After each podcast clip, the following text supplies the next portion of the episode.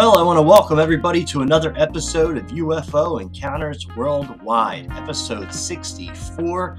This is your host, Jesse Peak, MUFON field investigator in the state of Pennsylvania, city of Philadelphia.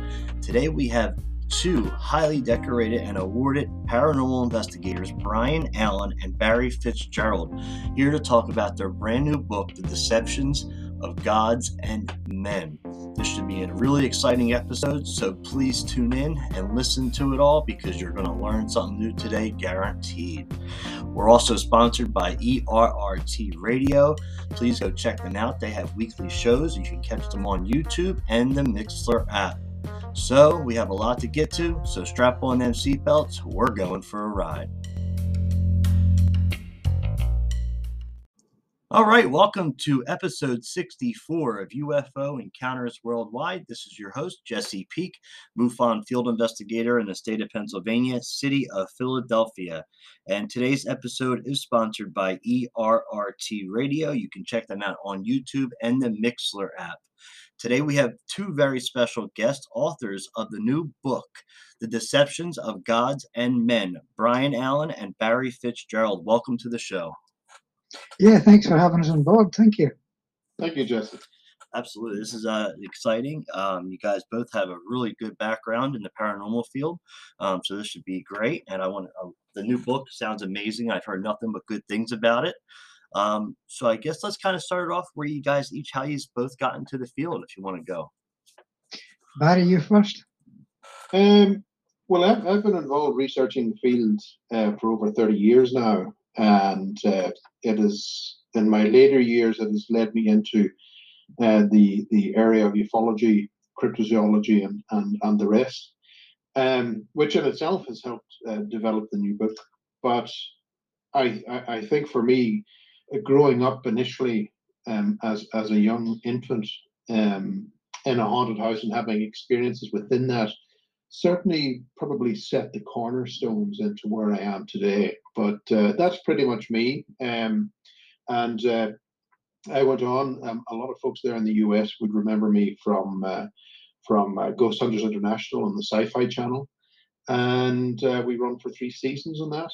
And uh, exploring the paranormal and, and and and all its wonders around the planet, and and then I, I, I led off from that and, and started writing books and to date, I think there's 11 books I have. Um, I've lost count, and and more in the pipeline. Um, and they they they verge on on, on, on touch on, on on many different aspects of the fringe research. And Brian, how did you get into the field? Oh yeah, okay. I didn't want to cut across Barry. How did I get into it? Okay. Well, I, have I've been into this literally all my life. Now I'm pushing 80 now, but uh, I got into age just over three years old, two and a half, three years old, when I had an encounter with something that I've since realized was probably extraterrestrial. It wasn't a ghost, and it appeared in my bedroom. And uh, also in the same bedroom, I had my first uh, sighting, if you like, or I had a lucid dream, put it that way. And uh, I saw what you would describe as a fairly standard UFO, a disc-shaped UFO and this was back in, in, in the you know 1940s when didn't know what UFOs looked like. I mean, they certainly weren't disc shaped. But I saw this disc shaped thing and I suddenly realized, not at the time, obviously, but much later, that the two were probably linked. That, that this ET, for want of a better word, it was there and I, I, was getting picked, I was getting selected. And that sort of shaped my life ever since. And uh, like Barry, uh, be, I used to be a hands on investigator, you know, cases of the paranormal, ghost hauntings, poltergeist, you name it. And uh, latterly, I would say UFOs, but um, I tend to be more hands off now. And like Barry, I've written books. Uh, well, obviously, the, the Deception to Gods Men I wrote with Barry, but counting that, I've written a total of 14, and they're all interrelated on various paranormal subjects. So I guess that's me. Yeah, I mean, I just you're looking at your background. I mean, both of you have both re- have received awards. Um, Barry, I mean, Paranormal TV Personality Award in 2016 and 2018 from the P, uh, PSW based in the Netherlands. And Brian, mm-hmm. you got your Strange Phenomena Investigating Prestigious Tartan Skull Award for services in the ufology and the paranormal in Scotland. That's Um, absolutely right. Yeah. and I think that's phenomenal. Uh, it just goes to show how much hard work you both put into the field, and it's amazing. Um, so now you guys got together and you wrote this new book. Um, what could we look forward to in this book? Well, I guess it's um, the idea. To be fair, the idea was mostly Barry's because because I was asked on board to help with it. But basically, it's about what you, the only way we can describe them is them. I mean, the, title of the book says it all the deceptions because these things are liars. They've us since, since they appeared, and they've been with us since the beginning of time. And they exist in a void, and, and they need us to. They need us they must have us to exist at all because they need a physical form and they need us to generate it. But they're also shapeshifters that can appear in any form they want to keep us happy. Um, so yeah, really, that's what the book is about because th- th- they've, they've appeared in various forms. They've been known as angels, demons, fairies, the jinn, cryptids, the Nephilim, the Shining Ones, the Council Nine, the Ennead of ancient Egypt, Romans and Grecian gods, and even so-called space bullets. They are all manifestations of them, but I'll pass it across to Barry now, if you like. Yeah, the the, uh, the the initial concept, of course, was was about this. It was about seeing this thread that seemed to weave through much of the fringe research fields, and and we it, it seemed that we were getting lost in the appearance, the way that it was it was portraying itself, the way we were were perceiving the phenomena. But that in itself, of course, when you're researching this can can lead you very quickly into a brick wall um, when trying to research the identity of these particular beings and it, became very apparent that the appearance was changing over time. And sometimes that that appearance would change uh, several times within a, within a generation.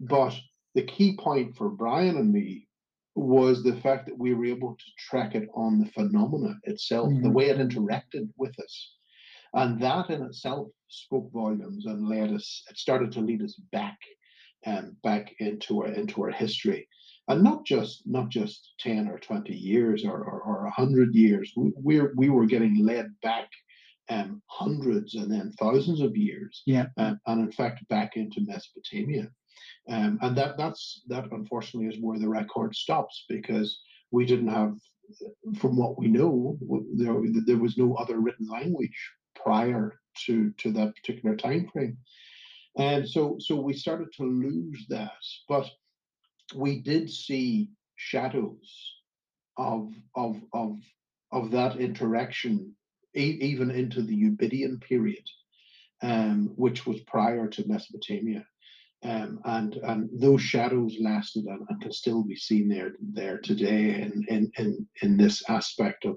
of the mounds in particular the mound builders. Um, and and and the mounds themselves were just simply a gateway um, for us to interact with this intelligence that was coming through the void. Um, but when when we really started piecing the book together uh, Jesse, the you know, we, we were being led into many different areas. Um, and in fact, one particular area of, of particular interest for myself and Brian uh, was the Scole experiments, Mm. which which was um, it was a, a, a, a series over a five year period of of the of, of, of seances that were being held in Scole on, on the uh, east coast of England. And it was during that particular period we were seeing look and scanning over the reports um, from from the event that, that was occurring, and, and these mediums were meeting twice every uh, twice a week um, over the five year period um, in this basement, and and the phenomena began to come forward to them during this period, and and it gained so much interest that even even um, um, particular people from sci- scientific backgrounds were queuing up to get in to experience this to see it for themselves, and but when the manifestations began to occur, they weren't what we were kind of expecting. Um, it was the last place that we expected to see um, um, elements of ufology appear within a seance room. Yeah. And and that really started it really started us to ask serious questions um, as to what is what is going on, what is coming through, and what do we think is coming through. And and we you know we we started to devise the book and and the book itself is not designed and you know we have to say this from from the outset the book is not designed to tell people don't go out there practicing ufology. Don't go out there and practice the paranormal and, and, and look for this phenomenon. That is not what we're saying. What we're saying in the book is to show caution and reserve and question what is coming through. And this this is the, probably one of the the most brilliant lessons to learn is that and, and understand if the this entity, this energy, whatever it is, comes through the veil to here, it will not mind a few questions for clarity. But what we tend to see time and time again when we begin to interact, when we become suspicious, the moment we start to question, the phenomenon vanishes. That, to me, speaks volumes. That is a high level of deception. I think it's probably fair to say that since, since Barry's talking about Scole, that uh, we have, we're fortunate enough that one of our friends, he was actually attended a couple of the of the seances at Scole. And what he saw was pretty revealing as regards, if you like, the sort of UFO end of it. And when they were sitting in, in, the, in the seance room, which was, I might add, a, a basement, no, there was only one way in, one way out, about a set of stairs. And it was designed specifically to hold these seances. And what the guy saw was little spaceships floating about the room. And I'm not kidding. These little things were like little UFOs and they were floating around about the room. And, and he saw this repeatedly when he was in there. But but the other curious thing about, the whole deal of Scole is that the people that were doing the experiments were told in no uncertain terms to shut it down. And they were told by the spirit team who were on the other side and that this is who they were communicating with. They were told in no uncertain terms to shut it down because somebody or some group of people, they believe it was human beings from the future, had told the spirit team to tell these people at Scole to shut this down because they're interfering with us in the future. So what you make of that, I'm not too sure, but but this is one of, of the odd outcomes attributed to Scole. And I think it also speaks volumes that if people in the future were being affected by what was happening, well, affected in the past, because this this all went on during the the, the 1990s, and uh, if if the future had been affected by the you know by the present, then then that also tells you something about it. But as for the relationship with them and, and Scole, it certainly makes you scratch your head because the other thing is that these things, they're aware of us, okay? And they're aware when we're watching them or we're looking at them because it kind of reminds me of, of, of, a saying but by Nietzsche, which is battle not with monsters lest you become a monster. But the important thing is that if you gaze into the abyss, the abyss gazes also into you. And these things live in the abyss. Now, I know that I gazed into the abyss when I was writing one of the books I was writing. I gazed into the abyss and they saw me. And they let me know in no uncertain terms they'd seen me because they visited me in my home. They scared me nearly witness, witless, and I, and I had to cleanse that house from top to bottom in the morning. And was pretty successful at it as well because a visiting medium who was in the house one time, he actually told me, or, or she told me that the house was the most psychically neutral house I'd ever been in. So I suppose that speaks volumes for what I did. But with no trouble since then, but these things are dangerous. They, they know we're here and they can interact with us if they so wish, and they can do it in no uncertain terms. Now, today we hear a lot of people. I mean, back in the day, a lot of people didn't like to um, say that the paranormal and ufology and Bigfoot were all connected in some way. But today it's mm-hmm. becoming more mm-hmm. popular. Um, and now it's even getting into interdimensionals and you know gods and spirits and fairies and sure. and, and all of it. And uh, would you say that that that this phenomenon overall is a part of all of that? Oh, absolutely, yes, absolutely. There's no two ways about it because it would be guessing maybe about 20 years ago that I came to the conclusion that the paranormal and ufology are, are inextricably linked because some of the phenomena are, are identical.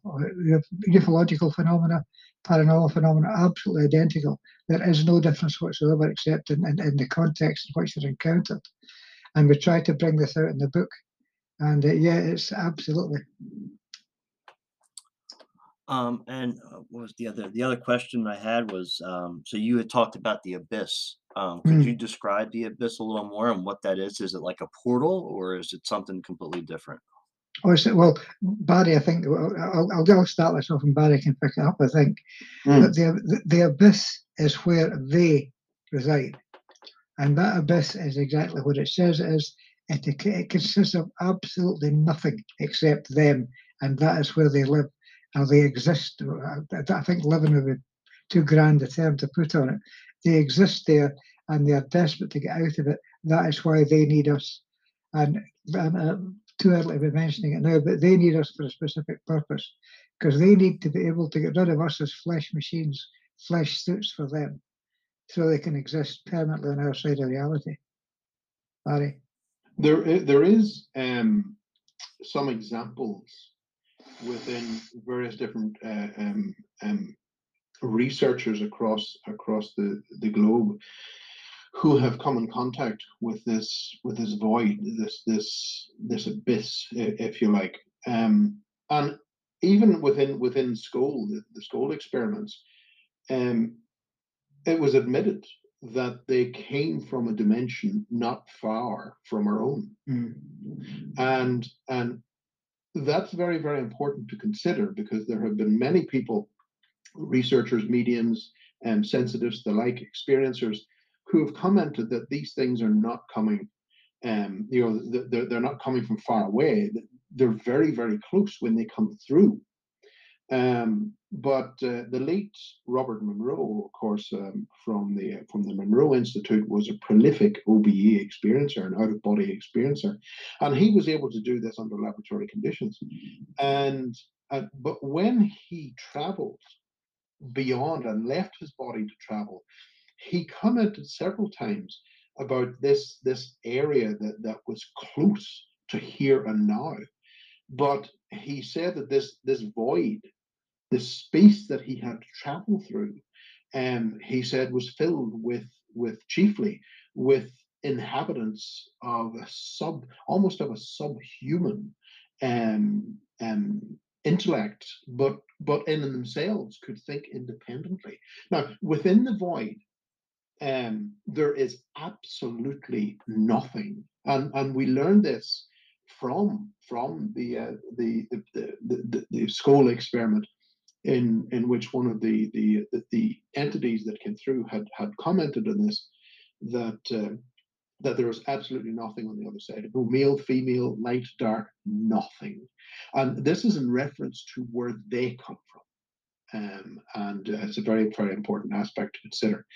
And so so from from their standpoint they're almost like uh, i suppose if you wanted to say what they were like um, almost energetical and bodiless uh, in, in, in, in, in, in their existence.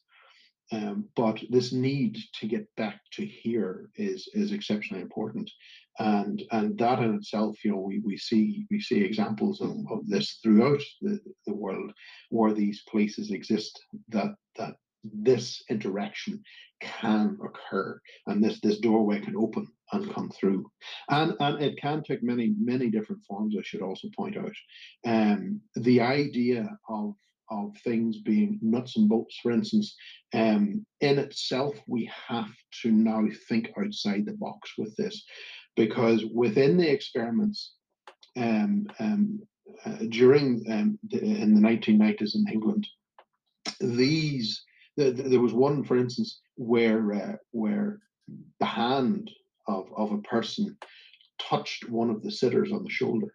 Mm. Now, as the sitter then reached around, he he felt the hand, and it was a human hand, and he followed the hand onto the arm and up to the elbow. After that, there was nothing. Manifestation of whatever appearance they can assume. So the idea that they that they appear as this or they they only appear as that is that's a fallacy. They can appear as whatever way they want to appear, and the this this interaction that they were delivering to us um, also needs to be scrutinized because for us within within the paranormal field, you know, this has to be done in darkness or, or or low light conditions, and we can hardly see anything during these particular episodes. Um, but yet, in the 1970s, in the Livermore laboratories, the same experiments were happening in broad daylight. The scientists there were nearly put away in the head. They, they nearly went crazy, they thought. Um, and the phenomena followed them, them home. And this, this is also important to consider when we look at, at, at greater the, the, greater phenomena in that, that people can be tracked back to their back to their their, their sanctity. And uh, and this was happening with, with the scientists and the strange creatures were appearing in in their rooms and, and again in broad daylight. In fact one arm uh, another arm uh, appeared in hovering in the middle of, of one of the scientists rooms in front of him and his wife. And at the end instead of fingers there was this just this crazy hook um, was attached to the arm and it spun in place and then suddenly dematerialized and was gone and so the phenomena can appear, and the laws that we think are in place, which keep us safe and then safe, don't apply. Um, that in itself is is is is is, is the is the deception. And um, so we're having to learn um, and, and understand the phenomena better. We have to study it better. We have to examine it and test it. So now, I think I think it's what i just just make an interjection here that since Barry's brought the, the subject of Scole in, into the discussion, it's worth pointing out that the, the, the, Scole experiment were exactly that, and they were doing a lot of stuff there, especially regarding photographs and photography. Mm-hmm. mm-hmm. Yeah, and there are a series of cameras rigged up, and they were taking photographs of, of the darkness, if you like. Mm-hmm. And in the photographs, they were getting pic- you know, really clear pictures of pyramids, of planets, of, of like uh, aurora borealis, all sorts of stuff. But there was one in particular that, that really stuck in my mind, and perhaps this is another aspect of them, in that they came across, they got this one single picture, and it's very clear. If you if you if you if you actually if any of the listeners actually Google Scole experiment, they might actually come across it. And it's a picture. They called it this little character blue. It's just a head, and they called it blue because there's a blue color wash actually across the image. But it's actually a grey. It's your traditional grey ET, but they're calling it blue because that is the colour it came out in. And they also discovered that there are entities, and this again is probably them, who are out there and they hate us with a passion. And if they and if they can harm us, they will. I mean, there are like layers of reality out there that all, all and that are sometimes closer than your skin. They're really right beside us. And um, some of these entities are, are, just, they're indifferent towards us. Some bear us no malice, but there's some that hate us with a passion. And I suspect this is where you get into them because they don't like us and they only they only tolerate us because they need us. Because without that, without us, they can't materialize physically in, in this reality, although they can take any form. But as far as we're concerned, they need us like like they just need us. Simple as that. They couldn't exist without us. And I think, as, Brian states there, there there are ones that are indifferent, um, and and some which are good, and some which are which are have have a great disdain for humanity. But the problem being um, is that we can't tell the difference, um, and and because that in itself plays itself out over time. And that's something we have to give it. We have to give it time. We can't accept the phenomena on face value. Um, and, and that has been proven time and time and time again. We have to test it. Mm-hmm. Um, and l- like I said before, if the phenomena is there um, for for our greater um, um, intent, um, then it won't mind a few questions for clarity. But you can be sure, as there's as there's an ass in a duck, that that the moment that it that that they and um, the ones that are nefarious, of course, become suspicious that we are suspicious, then all communication ends. That's it. It's over. So we got about two minutes left. So now with the abyss, um, they can come through to us, but are can we go through to them and get lost there? There, there are some occasions in which doorways do open, yes. and and I think a perfect example of that is the work done by David Paulides in the United States. Yes, that's where I was um, going in with his it. books, The Missing 411. Yes. Yeah. Because I've seen many, many uh, episodes and the stories that he tells of these people, you know, disappearing, but finding little things of their of, of their stuff in different places, and it's like Mm. they die in this place and they're only hundred yards away from a home, or it looks like they sat Yeah. down and have coffee and Yeah. that was it. You Yeah. know? Yeah, yeah, yeah. So Um, uh, they- sometimes it can happen, you know, and, and we have we have accounts here within uh, mythology and folklore uh, within the British Isles, and uh, and it tells of people who have gone through, um, and and they've only gone through for what would seem like ten minutes and come back, but time Sure, time is very different, sure. right. and and when they come back, five, ten years could have passed by the time they come back. So we've got them missing from 411 and, and we assume that they've deceased, but looking at, at our own mythology and folklore, possibly not. We just got to give it time Yeah. um, and Right. uh, and see if if if they are returned. And that'll be very a, a very interesting thing to do. Absolutely. All right. Well, it looks like we ran right into the break, so let's go ahead and take that now. And when we get back, we'll uh, talk about maybe some of your investigations that you guys both have done Great. in the field. Yeah, yeah. Um, so we'll be right back after these commercial breaks.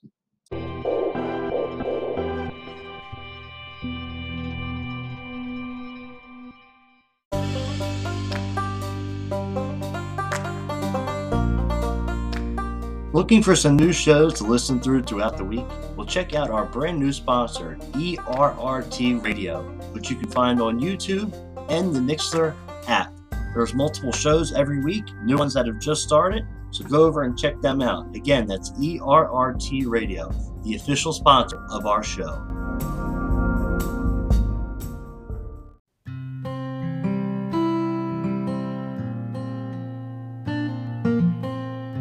Hey, did you know UFO Encounters Worldwide has an official website for the podcast? That's right. You can go to UFOEncountersWorldwide.wordpress.com today and check out all of the cool content we have on the UFO phenomenon. You can get all of the content and information for each episode on the website. Plus, you can follow my travels and see some of my work. There's even new weekly updates on the UFO phenomenon with megalithic structures and different places from around the world with UFO sightings. That's UFO Encounters Worldwide.wordpress.com. Check it out today.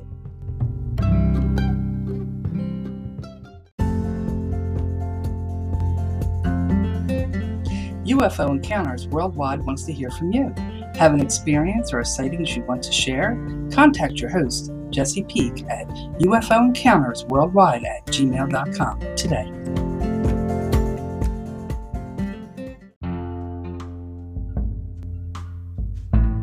Are you looking for some new swag? Well, UFO Encounters Worldwide now has an official clothing line and store where you can get your official merchandise. It's storefrontier.com slash UFO Encounters Worldwide. You can select from a large variety of all kinds of gear t-shirts, hoodies, sweatpants, masks, can cozies, and more. We'll be adding more designs as time moves on, but there are two amazing ones on there now. And if you're looking to also support the show, you can sponsor to our PayPal and donate if you like. If not, that's okay too. Check out our swag store. Again, that's storefrontier.com slash UFO Encounters Worldwide today.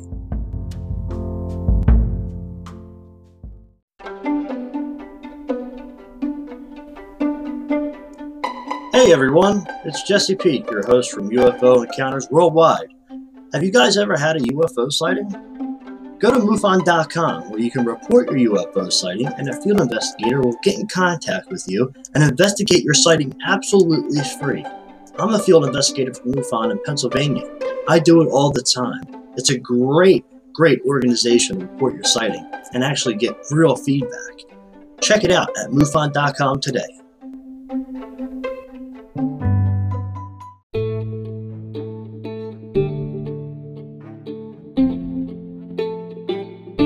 UFO Encounters Worldwide with your host Jesse Peak, now available on the following platforms Castbox, Google, Apple, Spotify, Anchor, Overcast, Pocket Cast, Breaker, Radio Public, and Podcast Addict.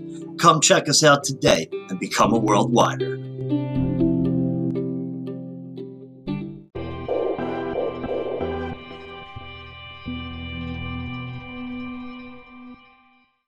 All right, welcome back to the second half of episode 64 with our special guests, Brian Allan and Barry Fitzgerald. Um, so we, we kind of talked about some of the stuff about your book, um, and I thought about this half we would get into the investigation side of things because both of you are in the in the field, boots on the ground investigators at one point Mhm. and still are. Um, so wanted to get into that and see you know what investigations have stuck out to you and, and what are some things that you've found in the investigations that you've done um, and go and see what we can find that way Hmm. Um, I think I think from from my standpoint, um, I th- th- there was one particular case which really stood out for me, um, and and that in itself was was based here in Ireland. We were we were investigating myths and legends here on the island. We wanted to see was there anything of the ancient past that that still lingered on the landscape today. You see, for us, we we get into cars, we drive from location to location. We switch on the music. We're we're we're completely cocooned um, from the environment around us. So we're completely different from our ancestors 500 years ago. And so we wanted to see is there anything in the landscape that, that could still exist there that we're completely um, oblivious to. And I have to say, in in the six years of doing Legend Seekers, I've had more experiences uh, doing that than 30 years of, of hunting ghosts. And to the point, actually, where it scared me that much that I said, if this ever happens again, I'm done. That's it. I'm finished. Um, I'm, I'm retiring. I don't want to know. And one one example of, of, of that, just to, to, let the viewers quickly understand, um, was was this mountain that we were investigating uh, further down the country, and we were led to believe from from the guy that owned the mountain um, that he had bought it um, in goodwill. Uh, he didn't know anything of the history, and it would seem that the locals did, but they were keeping quiet.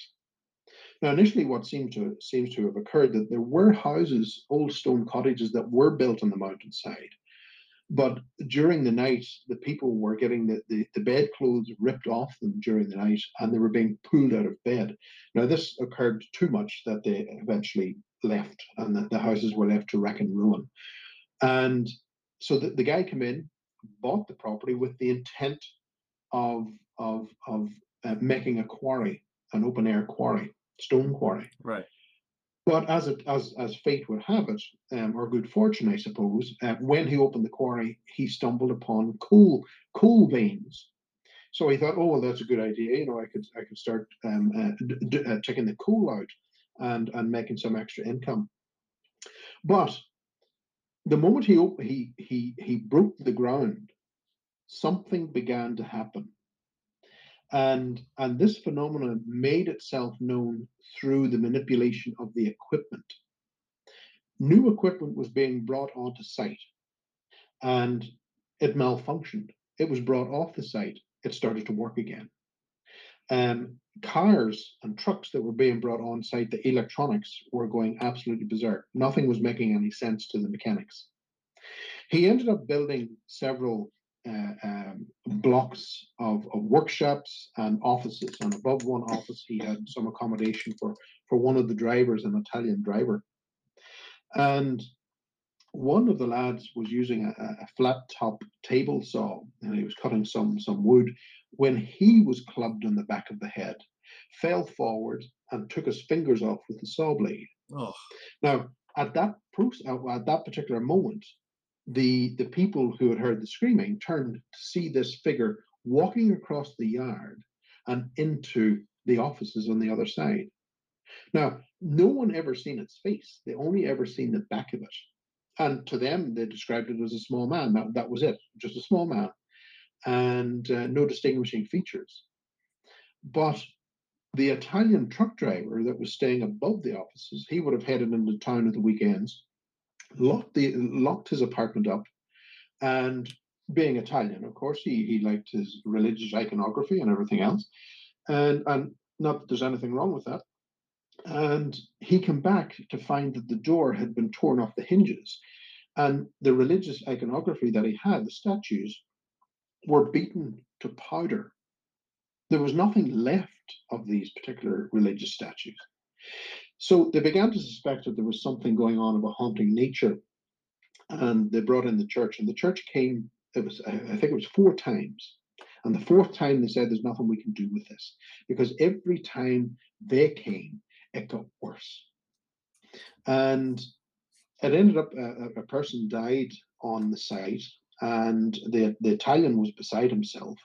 Um, because the more religious artifacts he was bringing in, the more they were being destroyed, and the, and the place was being turned upside down. So he thought, okay, someone has to be doing this.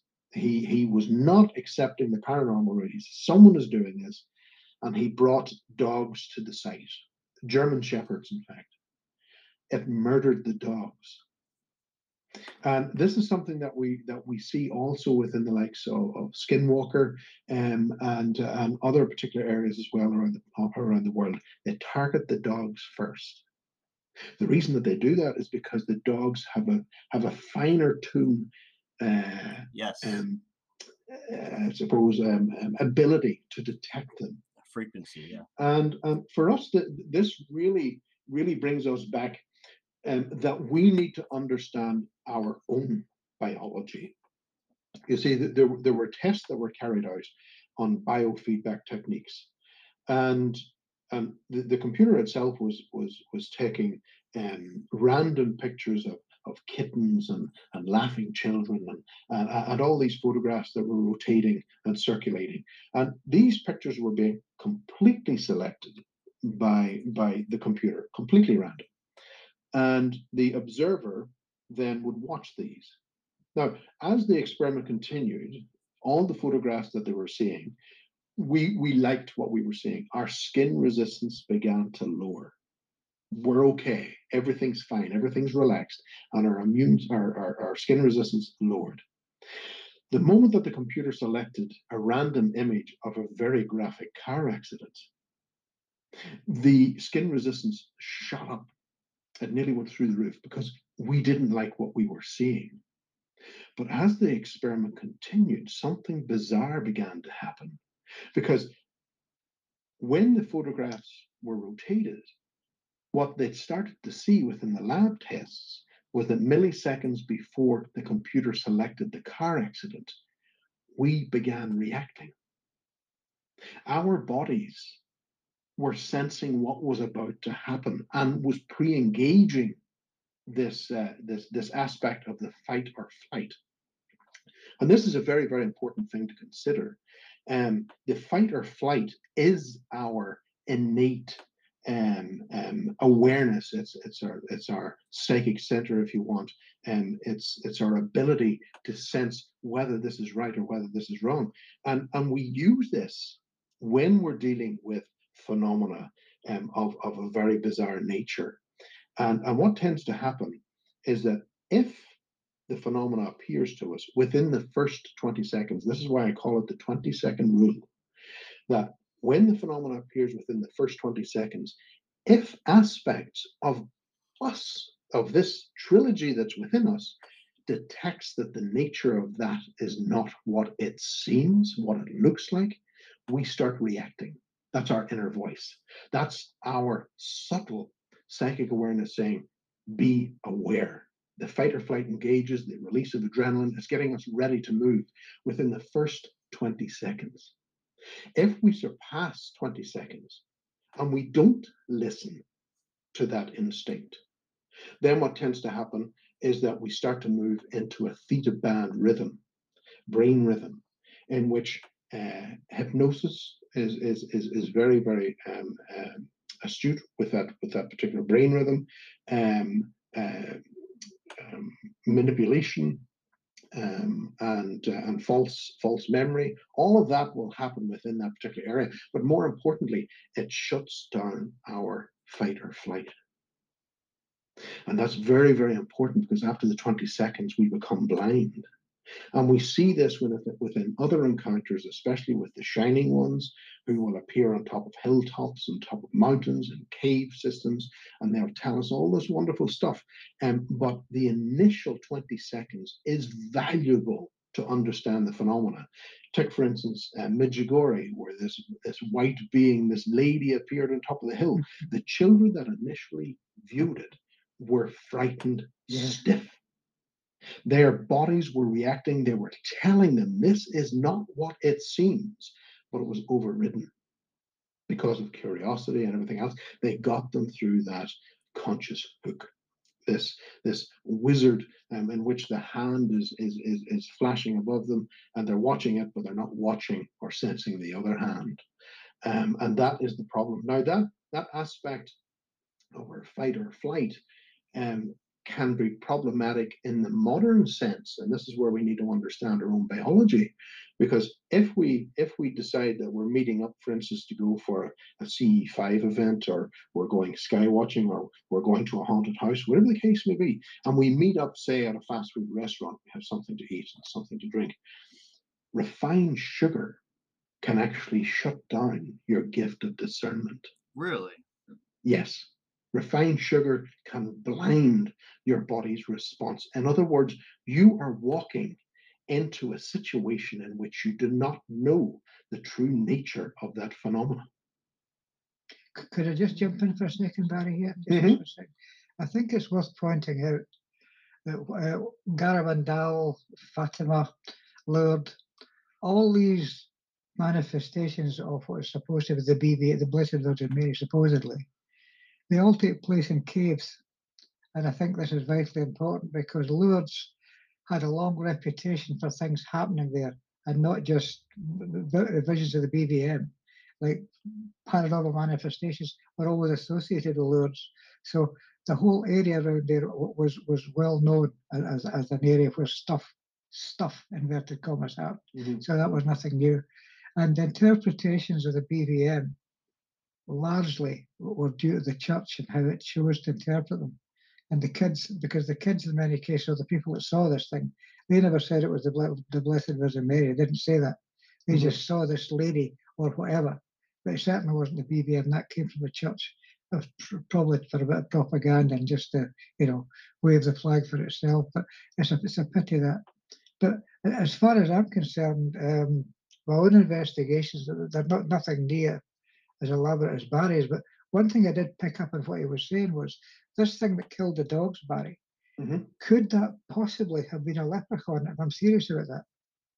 Um, well, well, to me, Brian, it was all coming from the same source. Um, and Mhm. when we went back into into our archaeological historical reports uh, based on Dublin, um, we were able to uncover that the Neolithic history, for instance, um, they they use high locations um, for for alignments of structures and things like that, Mhm. old stone structures. Um, they they built their their their uh, all these remains around the mountain. They never built on the mountain. Mhm. So this historically is a place that was known for them. Yep. This was their spot. And and the problem is that nowadays we come along, we don't have the same type of attunement that what our ancestors had. Oh, a no. lot of reasons and, and, and biology and, and the environment in which we live in now uh, uh, really hinders our ability to connect. But back back in the day, they were aware that that place has to be avoided, Mm. and we've seen that within the, within the historical record. Yeah.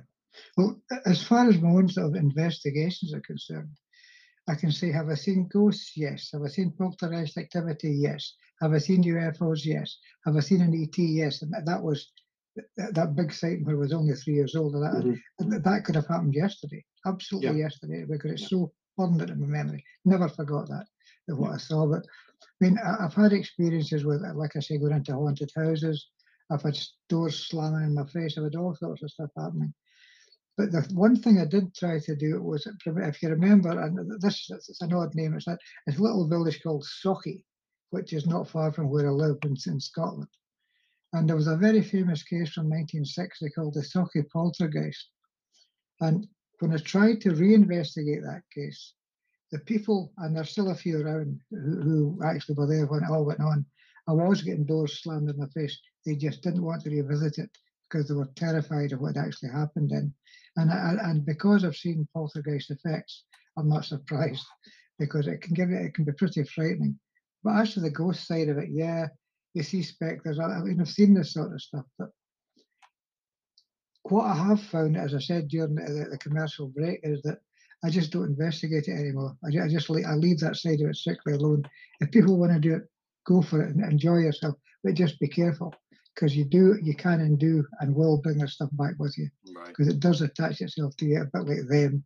Right. But that, that is probably another manifestation of how they work because the, the, what people don't seem to realize is when you're using Ouija boards, all that kind of stuff, you're just opening up, you're opening up the door saying, There's a party in here, come on in.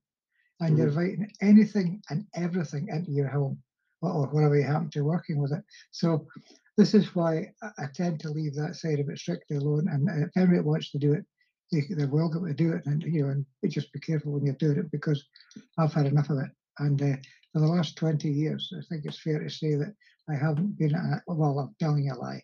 I think about 12 years ago in the village where I live, I was asked to get involved in a case which I was able to successfully bring to conclusion. But um, for the rest of it, I just don't do it anymore because I think it's too risky. I, th- I think there's there, there's an element as well um, when we reach out, when that intent is there to reach out, um, when this particular phenomena replies, then it's already made the contact. Mm. Um, and although subtle, it has made the connection. Um, and that's why we tend to see a lot of the phenomena attract people back to their homes. Mhm, mhm. Uh, and we need to be very, very aware and, and, and astute to our own health. And, and, and there are particular instances in which, for instance, they will they will target your immune system. Mhm. They will they will reduce the iron platelets within your blood, and there are reasons for that. Mhm.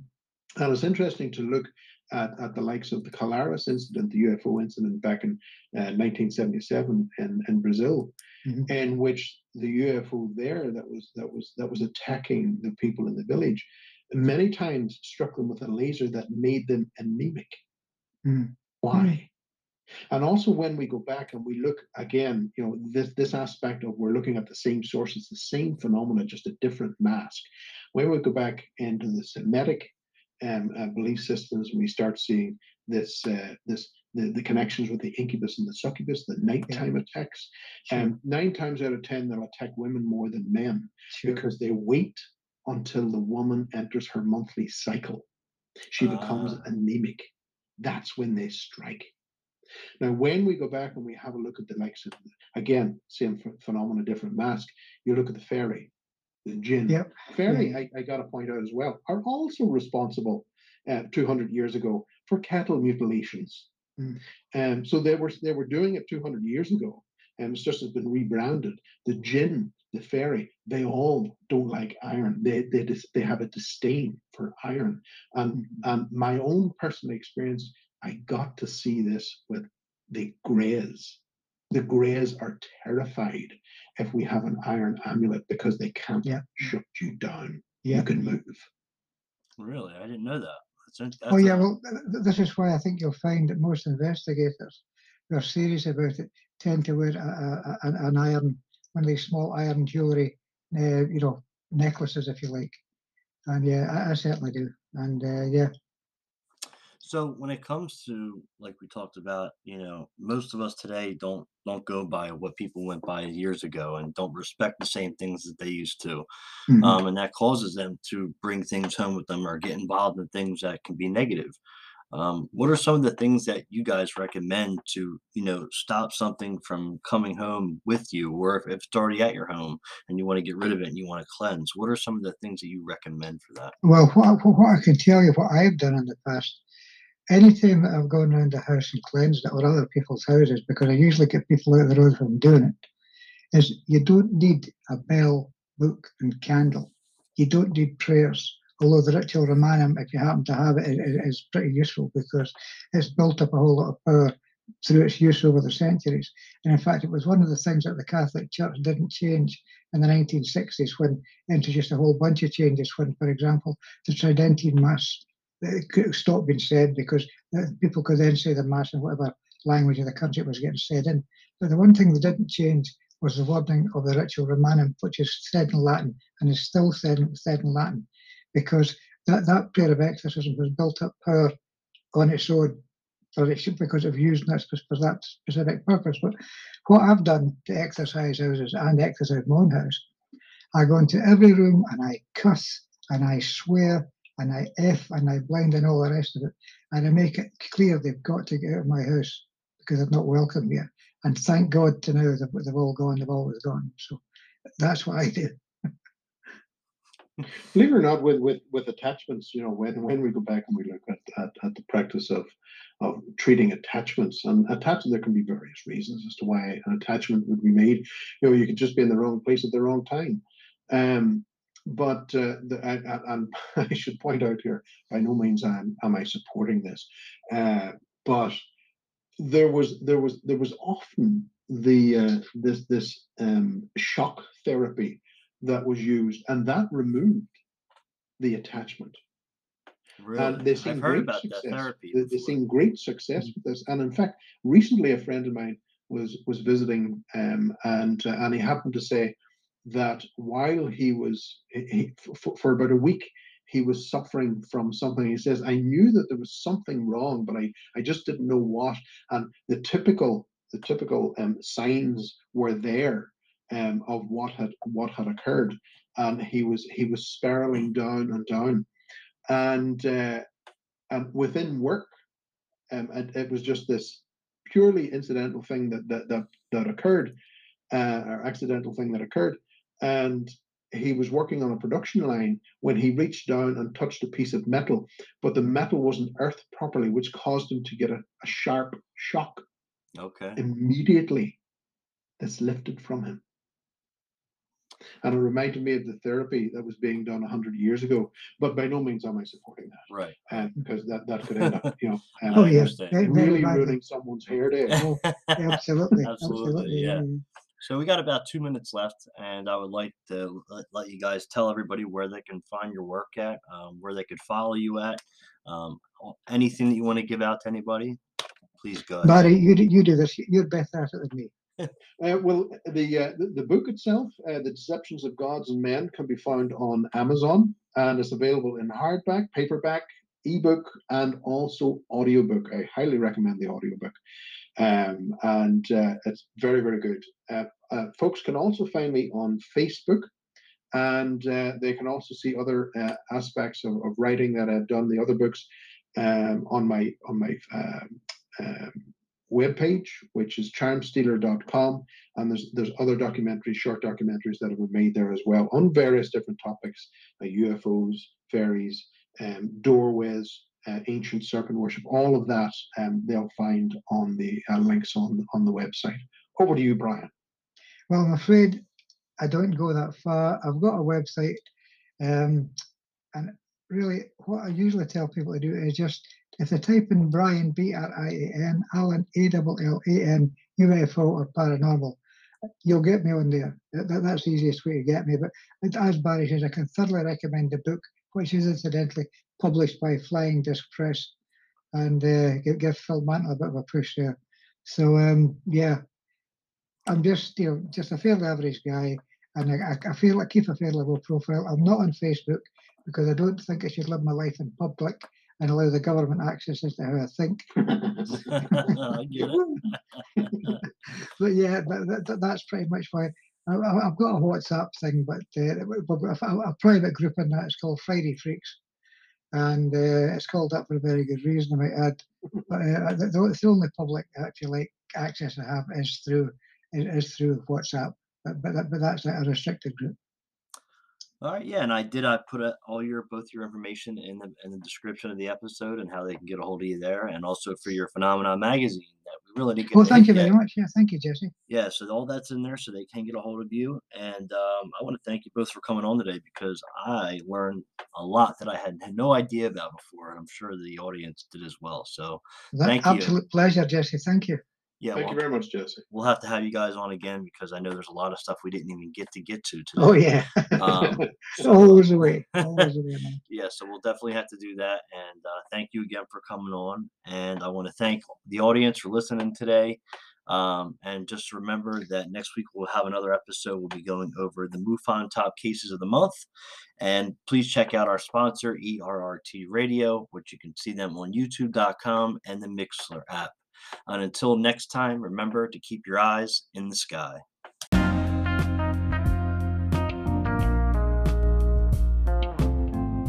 Well, that was absolutely an amazing show with our special guests, Brian Allan and Barry Fitzgerald. We're definitely going to have them on again because one hour is not enough to get all the information that they have. So we'll have them back on again soon so we can learn some more new stuff that we have never heard of before in the paranormal realm, ufology, and of high strangeness.